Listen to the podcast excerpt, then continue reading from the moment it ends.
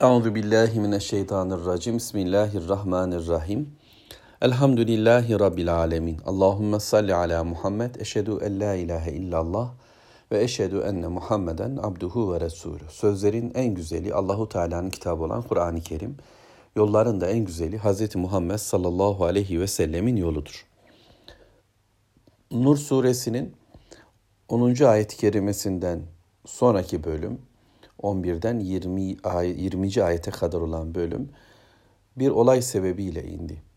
Medine'de Bedir, Uhud, Hendek savaşlarından sonra kafir dünya Müslümanların savaş ile bileklerinin bükülemeyeceğini anladılar. Her bir seferde hatta Uhud gibi yenilgi kokan bir e, savaşta bile Müslümanlar bir galibiyeti elde edivermişlerdi. Kendileri için bir yenilgi gibi görünen durumdan Allahu Teala onlara bir zafer bahşetme, bahşetmiş ve bunu yine onlar kendi lehlerine çevirmişlerdi. Çünkü Müslümanın her hali güzeldi. Yaşadığı sıkıntılar da, yaşadığı hayırlar da onun için cennet vesilesi olacak durumdaydı. Sabrederek, şükrederek bu yollardan çıkacaktı. Bundan sonraki süreçte kafir dünya ve onların bir bakıma Müslümanların arasındaki uçları, münafıklar başka bir rota izlediler, başka bir yöntem izlediler. İslam'ın ailesine saldırıya geçtiler ve bu ailenin en önemli noktası Ehli Beyt, Efendimiz sallallahu aleyhi ve sellem ve hanımları üzerinden bir kötülük planlamaya başladılar.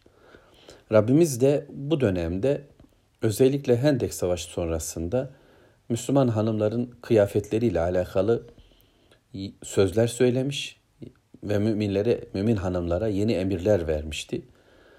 Örtü emri gelmiş. Müslümanlar bu şekilde artık ailelerini de, namus ve iffetlerini de daha korunaklı kılan bir yapıya bürünmüşlerdi.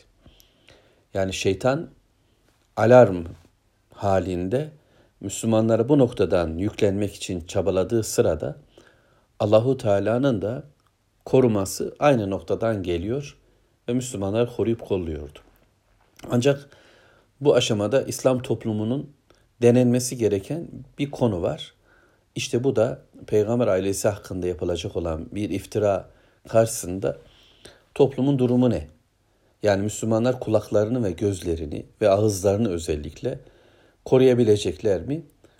Rabbimiz Medine Müslümanlarını, Ensar ve Muhaciri bu şekilde denedi. Bizler tabi bu ayet-i kerimeyi bugün tekrar okurken yeni bir mantıkla, yeni bir anlamla okumaya gayret edeceğiz. Ancak ayetlere girmeden önce bu olayı şöyle tefsir kitaplarında bize aktarılan bilgiler ile size ben anlatmaya, konuşmaya çalışayım. Bildiğimiz, hepimizin aşina olduğu bir mevzu olmakla birlikte tekrar okumada ve dinlemede mutluluk duyduğumuz bir hadise. Elbette acı verici bir tecrübe ama sonuçta Efendimiz sallallahu aleyhi ve sellem ve ashabının yaşadığı her olay bizim için bambaşka bir dünya ve bunları dinlemek, okumak bugünümüz için de çok farklı, daha sağlıklı değerlendirmeler yapmaya bizi götürür Allah'ın izniyle. Dönüp dönüp bir daha bakmak zorundayız. Asıl saadet tabloları nasıl ki Kur'an'daki Peygamber aleyhissalatü vesselamın ve özür dilerim Peygamber aleyhisselamların tabii ki peygamberimiz de var. Anlatımları, kıssaları bizim için nasıl bir levhaysa, yol işareti ise ashab-ı kiramın yaşadıkları da böyledir. Sözün özü şu. Efendimiz sallallahu aleyhi ve sellem seferler yapıyor Medine'de. Yani umumi savaşların dışında etraftaki e, kafirleri, kabileleri e, susturmak, pusturmak, kendisine bağlamak ya iman edip Müslüman olmaları ya da hiç değilse e, İslam'ı ve Müslümanların gücünü kabullenmelerini, Allah'ın Resulüne itaat etmelerini sağlamak için seferler düzenleniyor. Kimisine Efendimiz katılıyor, kimisine katılmıyor. Beni Mustalik kabilesi üzerine yapılan bu seferde de Resulullah sallallahu aleyhi ve sellem yanına hanımlarından Hazreti Ayşe'yi aldı ee, ve Ayşe annemiz bir kurra ile seçildi. Aralarında öyle yapıyorlardı. Bu yolculuk sırasında Ayşe annemizi taşıyan deve Ve bu devenin sırtına konulmuş olan bir hevdeç vardı. Hevdeç e, benim anlayabildiğim kadarıyla iki kişi tarafından e, böyle yani tabut misali kolları olan tahtadan e, bir şey, bir araç deve yerde çöktüğü sırada devenin sırtına yerleştiriliyor ve deve sonra kaldırılıyor ve devenin sırtında bu yolcu dışarıdakiler tarafından görülmeyecek şekilde yolculuğunu sürdürebiliyordu. Yani bir bakıma taht revan denilen bir kulübecik. Böyle anlatalım. Bundan sonraki e, kelimelerde hevdeç diyeceğim. Hevdeç denince Hazreti Ayşe'nin içine konulduğu, e, içine oturduğu ve böylece devenin sırtına konulan e, örtülü bir kulübe buna benzer bir yapı ya da bir şey araç anlayacağız inşallah. Dönüş sırasında ordu bir yerde konaklıyor ve e, devenin sırtından hevdeçi yere indirildi. Ayşe annemiz gecenin karanlığı Allahu alem'dan faydalanarak çöle doğru biraz açıldı. ihtiyacını gidermek için. İnsanlar bir tesis değil burası biliyorsunuz. Ayşe annemiz dönüp geldi. Onun örtüsüyle dönüp geldiğini gördü oradaki Müslümanlar.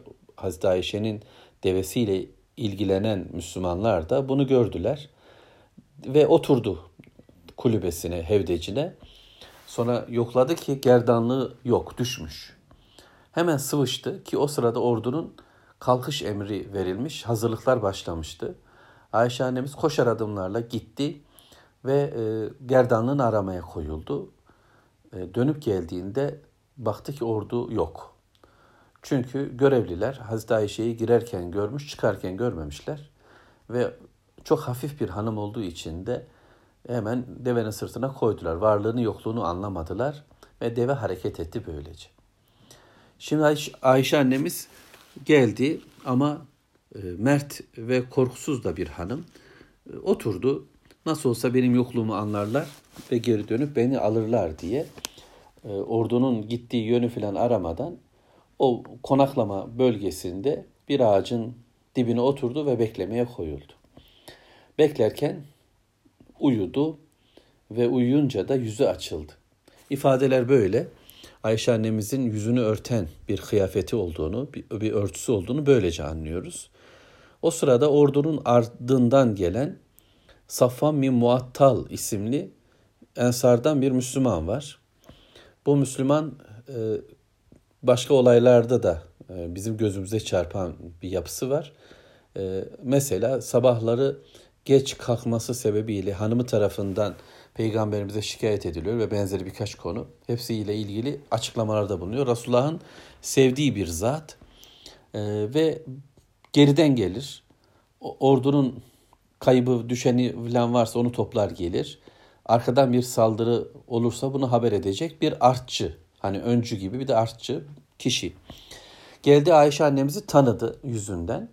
E, çünkü daha evvel örtü emri gelmeden Ayşe annemizi insanlar görüyorlardı. Tanıdı ve işte ey Ayşe ne örün ne yapan ne yatın burada filan demedi.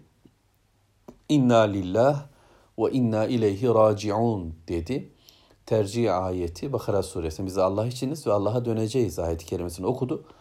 Ayşe annemiz yüksek sesle okunan ki sesi gür bir Müslümandı. E, uyandı, yüzünü örttü. Adam deveyi sahabe e, çöktürdü, e, geri çekildi. Ayşe devenin sırtına oturdu, yerleşti. Adam da deveyi kaldırdı ve sürüp götürdü ordunun peşi sıra. Ordu bir süre daha gitmiş. Daha sonra yeni bir konaklama yerinde durmuş ve e, ateşler diyelim yakılmış, insanlar öbek öbek oturmuşlar. Tabi herkes kendi tarzından adamla oturuyor özellikle. Ve bu risksiz savaşta münafıklar da var. Biliyorsunuz münafıklar eğer savaş riskli bir savaşsa, can emniyetinin az olduğu bir girişimse orada bulunmazlar. Mutlaka bir mazeret bulup sıvışırlar. Ama karlılık ihtimali olan bir savaşta yerlerini alırlar. Şimdi burada da böyle e, münafıkların lideri Abdullah bin Übey bin Selul bu savaşın içerisinde, bu seferin içerisinde ve dönüş yolculuğunda e, o da kendi adamlarından birkaçıyla belki oturmuş. Ayşe annemizi ve Safvan Muattal'ı uzaktan gelir görünce hemen anladılar gelen kimdir. Peygamber Aleyhisselatü Vesselam'ın eşi Ayşe'yi e, getiriyor. Kim? Safvan. Yanındakini dürttü. Şu mealde bir cümle kurdu. Allah e, bizi korusun bu tür kelimelerden. E, dedi ki Safvan Ayşe'yi bırakmamış dedi. Safvan Ayşe'yi bırakmamıştır dedi. Böyle bir cümle. Yani birileri duyduğunda ne dedin ne dedin filan dese ya işte Safvan Ayşe'yi getiriyor dedim onu söylüyorum filan diyecek. Böylece kendisini kötü söz söylemediğini ifade edecek. Ama anlayanlar göz kaş işaretleri konu başka yere kaydı. Safvan ve Ayşe arasındaki bir ilişkinin olduğunu ima ediyordu. Bu haberi kalkıp diğer bütün öbeklere ya da ordudaki diğer insanlara bir vesileyle söylemeye başladılar. Ve insanlar e, Peygamber Aleyhisselatü Vesselam'ın eğitiminden geçmiş, Kur'an sünnet okumuş bu Müslümanlar e, buna kaptırdılar kendilerini. Ve bunu konuşmaya başladılar. Ordu konuşur hale geldi. Sonra ordu Medine'ye vardı. Resulullah sallallahu aleyhi ve sellem bu işten haberdar oldu ama Ayşe annemizin haberi yok. Yolculuk sebebiyle rahatsızlandı evinde. Tek e, anladığım konu şuydu diyor. Resulullah sallallahu aleyhi ve sellem daha evvel hastalandığımda nasılsın diye sorarken şimdi hastamız nasıl diye soruyor. Yani bir soğukluk olduğunu hissettim ama konuyu anlamadım diyor Ayşe annemiz. Günler geçtikten sonra ancak e, annesinin kendisine bakması için izin isteyecek ve Ümmü Ruma'nın yanına, Ebu Bekir'in hanımının yanına dönecek Ayşe annemiz. Orada bakılsın diye. Böyle bir süreç başlıyor Medine'de. Bütün evler bunu konuşmaya başlıyor. Bütün insanlar, bütün şehir. Yani artık bu bir e, savaştan daha zorlu bir durum oluyor Medine için. Gece gündüz, sabah akşam, yerken içerken, giderken gelirken tarlada herkes bu konuyu bir şekilde oraya getiriyorlar. Yani iki insan bir araya geldiğinde Selamünaleyküm, aleyküm selam. Ne yapan ne öreyim işte. Ya şu haberi işte geçen konuştuk da birisiyle.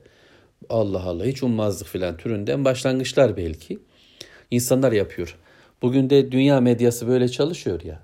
Bakıyorsunuz sabah akşam günün saatlerinde bütün e, her saat başı haber merkezleri haberler veriyor zaten. Ve insanlar zaten biraz önce kendileri bir haber dinlemişken bu haberi bir de komşusuyla paylaşıyor. Oturup kalktığı insanla paylaşıyor. Üç kişi bir araya geldiğinde duydun mu işte hastalık şöyle olmuş falan diye konuşmaya başlıyorlar. Böylece bir şaiayı, böyle bir e, tantanayı gönüllü olarak yayıyorlar. Kulaklarından ve gözlerinden içeri giren bu bilgileri insanlar fütursuzca salgılıyor. Ağızlarından bunu pörtletiyorlar. Oysa ağızdan çıkan her sözün hesabı var. Neyi nasıl konuşabiliriz? İşte bu durum Medine'de de böyle yaşanmaya başladı ve Müslümanlar bunu konuştular. Herkes bu konuyu konuşmaya başladı. Resulullah sallallahu aleyhi ve sellem çok incindi. Çok rahatsız oldu. Hatta bir gün e, mescitte çıktı, hutbe okudu ve dedi ki insanlara konuştu. E, beni dedi Allah için eşimle ilgili olarak eziyette bulunan şu adamdan kim kurtaracak? Ben e, bahsedilen öteki adam Müslüman yani Safvan hakkında da hiçbir olumsuz bilgim yok. Benim hanımımın yanına benden izinsiz benimle birlikte olmadığı bir sırada girdiğini hiç görmedim. Ee, yani benden bu, bu, bu iftira yapanların şerrinden beni kim kurtaracak dedi Resulullah Efendimiz. Saat bin Muaz kalktı ve dedi ki ya Resulallah e, gerekeni yapalım biz diye. Fakat Abdullah bin Übey'in e, kabilesi ve onun lideri Sa'd bin Übade ise hayır onu sana teslim etmeyiz diye o da başka bir çağırla, sözle ayağa kalktı ve iki taraf neredeyse Evs ve Hazreç mescidin ortasında birbirine gireceklerdi. Artık iftira bir kaosa hatta toplumsal bir teröre dönüşmek üzerindeydi. Abdullah bin Übey yıllardır beklediğini bulmuş gibiydi.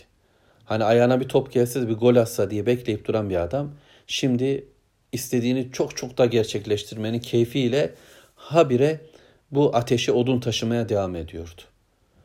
Resulullah sallallahu aleyhi ve sellem güç bela onları teskin etti ve evine döndü. Efendimiz sallallahu aleyhi ve sellem bu noktada araştırmalarına da devam etti. Yani konuşuyor, istişare ediyordu. Mesela bunlardan birisi Ebu Bekir Efendimiz'e konuşamazdı.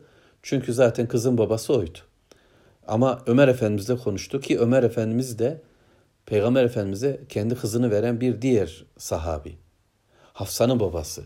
Yani bir bakıma e, Efendimizin hanımlarından e, hangisi daha ileride olacak konusunda bir yarışın elemanlarından.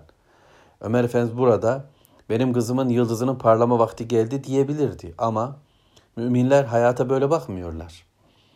Olaylar böyle değerlendirmiyorlar. Zeynep binti Cahş annemiz de biraz sonra söylemeye çalışayım inşallah. Çünkü Resulullah Efendimiz ona da sormuştu. Ömer Efendimiz'e sordu Resulullah Efendimiz. E, dedi ki Sübhane, Sübhanallah yani Allah'ı tesbih ederiz.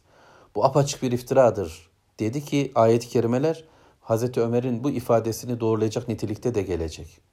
Bu apaçık bir iftiradır ya Resulallah dedi.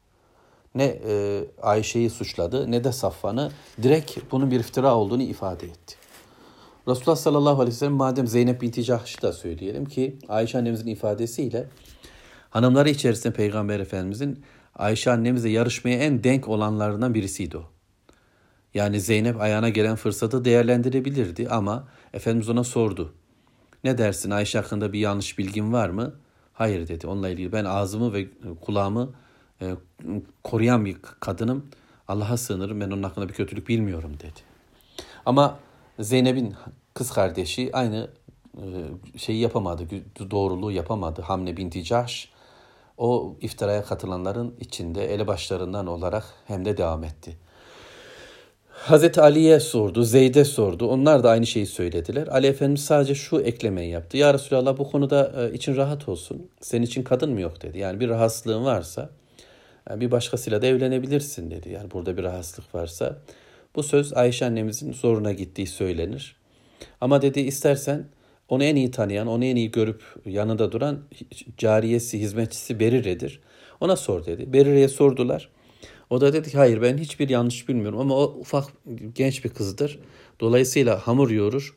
Hamur yoğururken uyuyakalır. Deve şey keçisi gelir onu yer filan dedi. E, o da bu kadarcık söz söyledi.